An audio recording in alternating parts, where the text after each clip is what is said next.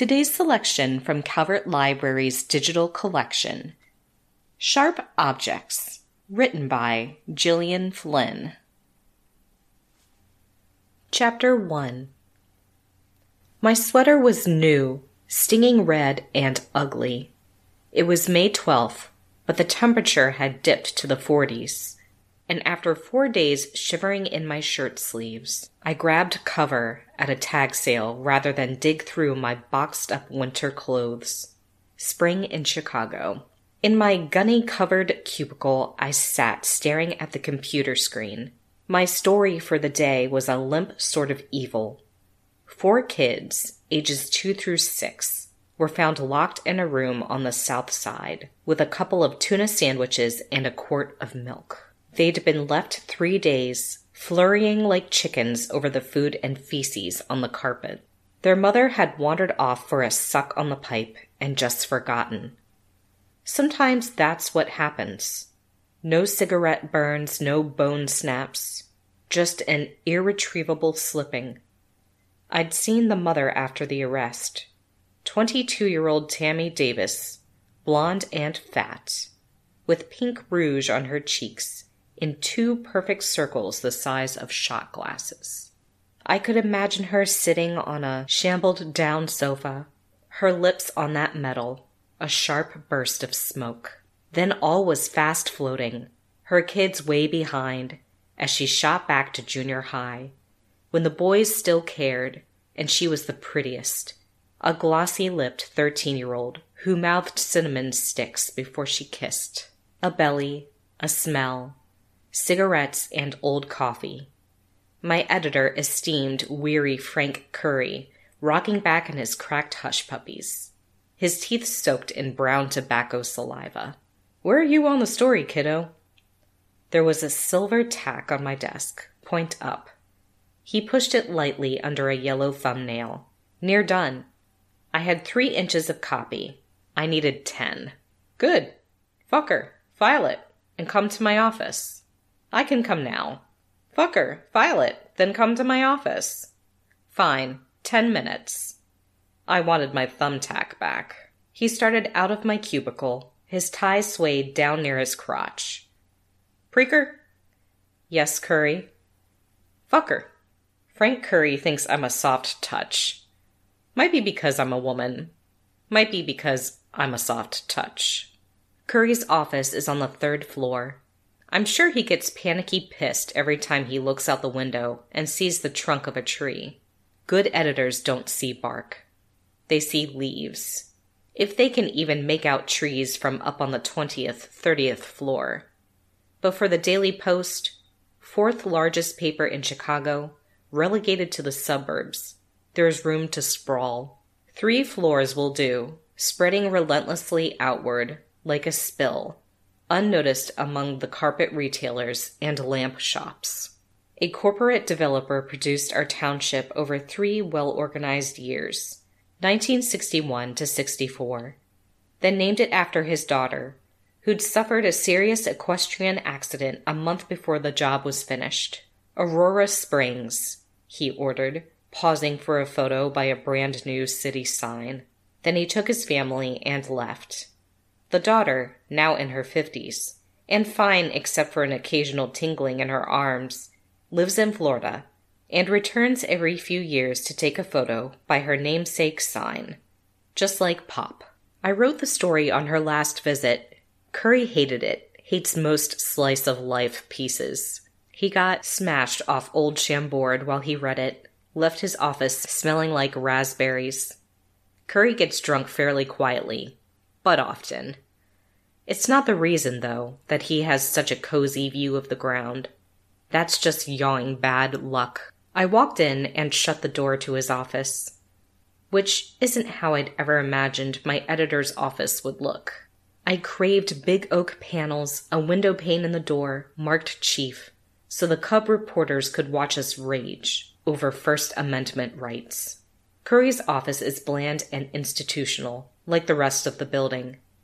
You could debate journalism or get a pap smear. No one cared. "Tell me about Wind Gap." Curry held the tip of a ballpoint pen at his grizzled chin. I could picture the tiny prick of blue it would leave among the stubble. It's at the very bottom of Missouri, in the boot heel. Spitting distance from Tennessee and Arkansas, I said, hustling for my facts. Curry loved to drill reporters on any topics he deemed pertinent. The number of murders in Chicago last year, the demographics for Cook County, or, for some reason, the story of my hometown. A topic I preferred to avoid. It's been around since before the Civil War, I continued. It's near the Mississippi, so it was a port city at one point. Now its biggest business is hog butchering. About two thousand people live there. Old money and trash. Which are you? I'm trash. From old money. I smiled. He frowned. And what the hell is going on? I sat, silent, cataloging various disasters that might have befallen Wind Gap. It's one of those crummy towns prone to misery. A bus collision or a twister, an explosion at the silo or a toddler down a well. I was also sulking a bit. I'd hoped, as I always do when Curry calls me into his office, that he was going to compliment me on a recent piece. Promote me to a better beat. Hell, slide over a slip of paper with a one percent raise scrawled on it. But I was unprepared to chat about current events in Wind Gap. Your mom's still there, right, Preaker? Mom, stepdad, a half-sister born when I was in college. Her existence so unreal to me I often forgot her name. Amma. And then Marian. Always long gone Marian. Well, damn it. You ever talk to them? Not since Christmas.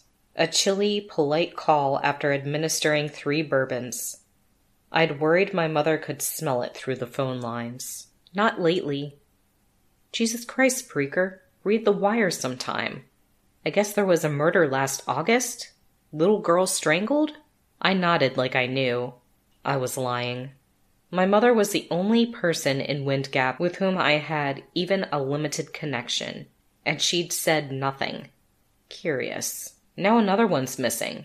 Sounds like it might be a serial to me. Drive down there and give me the story. Go quick. Be there tomorrow morning. No way. We got horror stories here, Curry. Yeah, and we also got three competing papers with twice the staff and cash. He ran a hand through his hair, which fell into frazzled spikes. I'm sick of getting slammed out of news. This is our chance to break something. Big. Curry believes with just the right story, we've become the overnight paper of choice in Chicago. Gain national credibility. Last year, another paper, not us, sent a writer to his hometown, somewhere in Texas, after a group of teens drowned in the spring floods. He wrote an elegiac but well-reported piece on the nature of water and regret, covered everything from the boys' basketball team, which lost its three best players, to the local funeral home, which was desperately unskilled in cleaning up drowned corpses. The story won a Pulitzer. I still didn't want to go. So much so, apparently, that I'd wrapped my hands around the arms of my chair, as if Curry might try to pry me out. He sat and stared at me a few beats with his watery hazel eyes. He cleared his throat, looked at his photo of his wife, and smiled like he was a doctor about to break bad news. Curry loved to bark. It fit his old-school image of an editor, but he was also one of the most decent people I knew. Look, kiddo, if you can't do this, you can't do it. But I think it might be good for you. Flush some stuff out. Get you back on your feet. It's a damn good story. We need it. You need it. Curry had always backed me. He thought I'd be his best reporter, said I had a surprising mind. In my two years on the job, I'd consistently fallen short of expectations, sometimes strikingly. Now I could feel him across the desk, urging me to give him a little faith. I nodded in what I hoped was a confident fashion. I'll go pack. My hands left sweat prints on the chair. I had no pets to worry about, no plants to leave with a neighbor. Into a duffel bag, I tucked away enough clothes to last me five days. My own reassurance I'd be out of Wind Gap before week's end. As I took a final glance around my place, it revealed itself to me in a rush. The apartment looked like a college kid's, cheap, transitory, and mostly uninspired. I promised myself I'd invest in a decent sofa when I returned as a reward for the stunning story I was sure to dig up. On the table by the door sat a photo of a preteen me holding Marian at about age seven. We're both laughing. She has her eyes wide open in surprise. I have mine scrunched shut. I'm squeezing her into me, her short, skinny legs dangling over my knees. I can't remember the occasion or what we were laughing about. Over the years, it's become a pleasant mystery. I think I like not knowing. I take baths, not showers.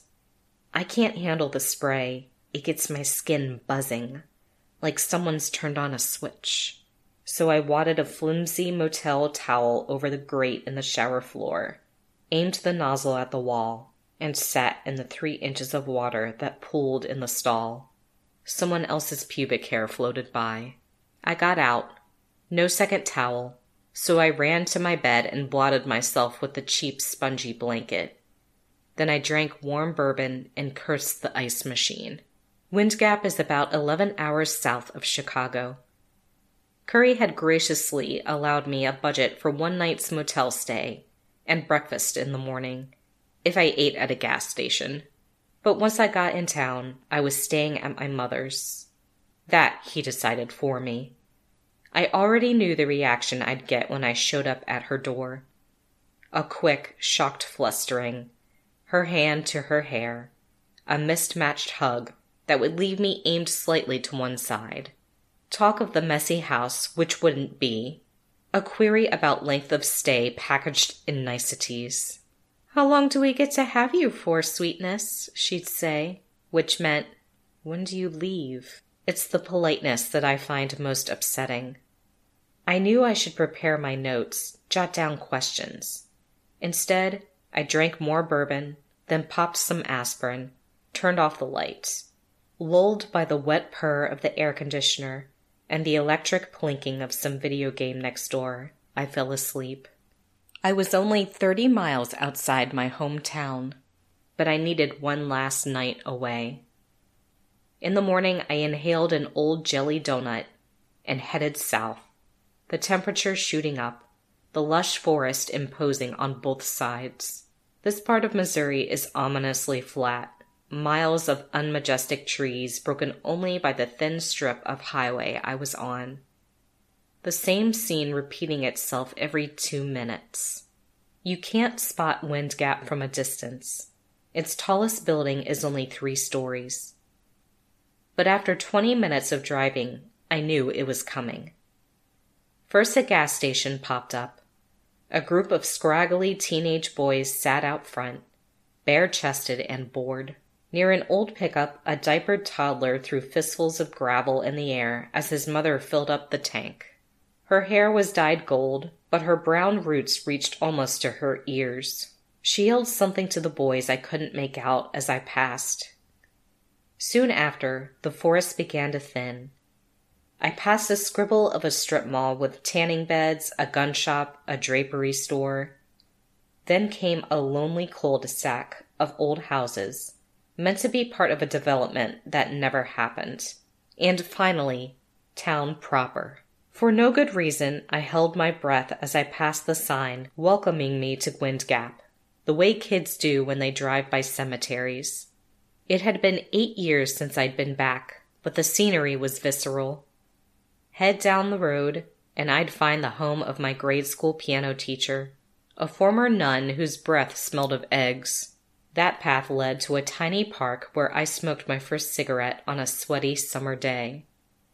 Take that boulevard and I'd be on my way to Woodbury and the hospital. I decided to head directly to the police station. It squatted at one end of Main Street, which is, true to its word, Wind Gap's main street.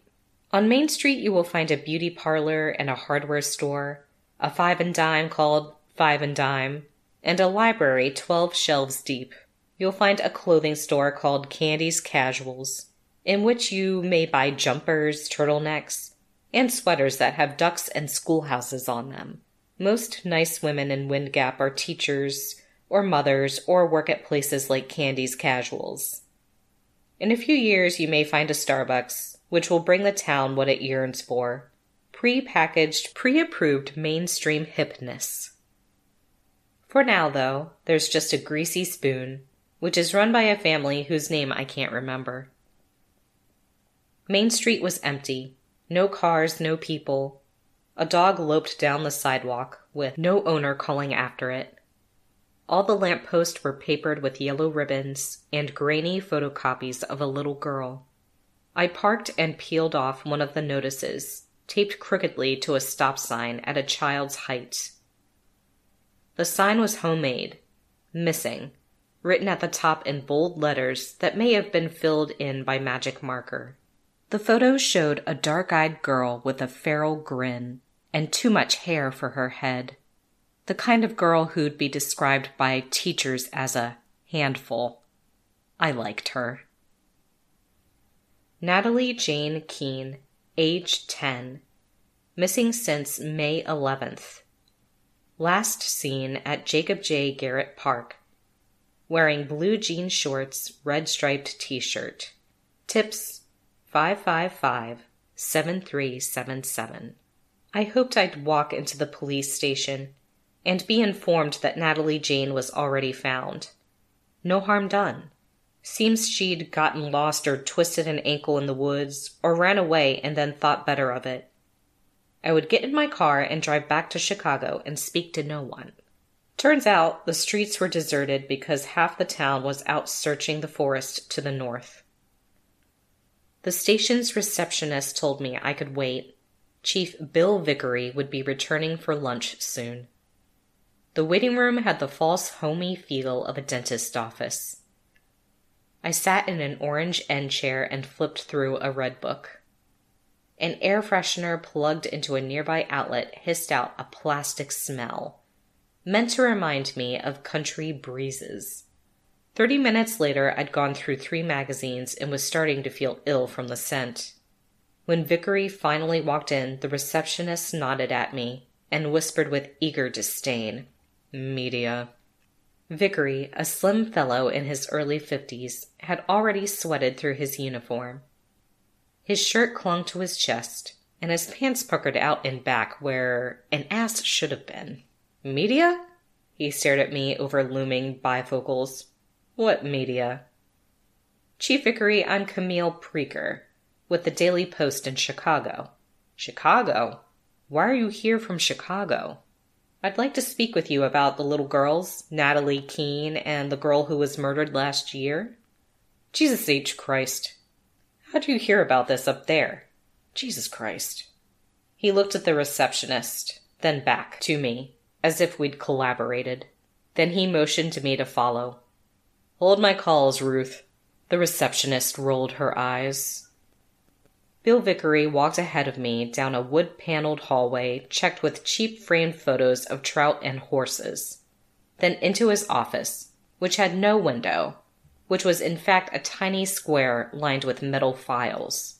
He sat down, lit a cigarette. Didn't offer me one. "I don't want this to get out, miss. I have no intention of letting this get out."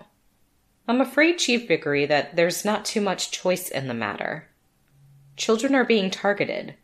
The public should be aware." It's a line I'd been mouthing on the drive down. It directs fault to the gods.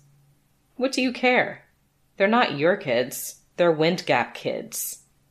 He stood up, sat back down, rearranged some papers.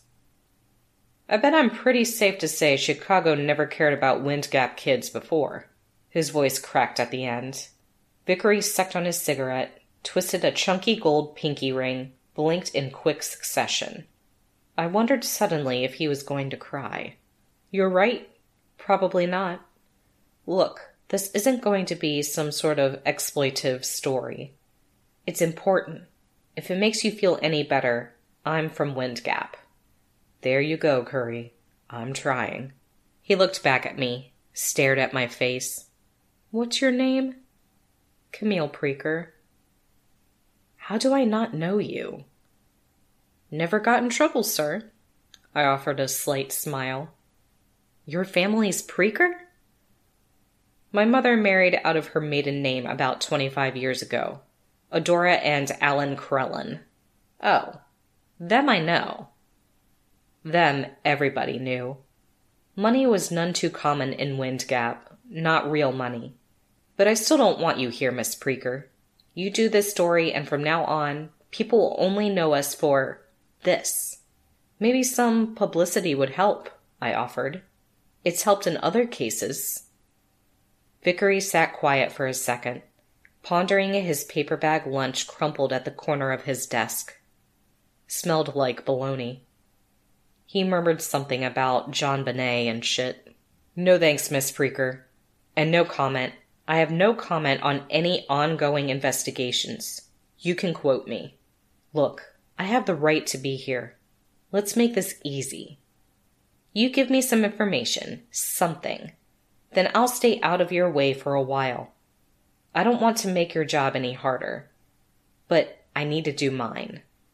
It was another little exchange I'd thought up somewhere near Saint Louis.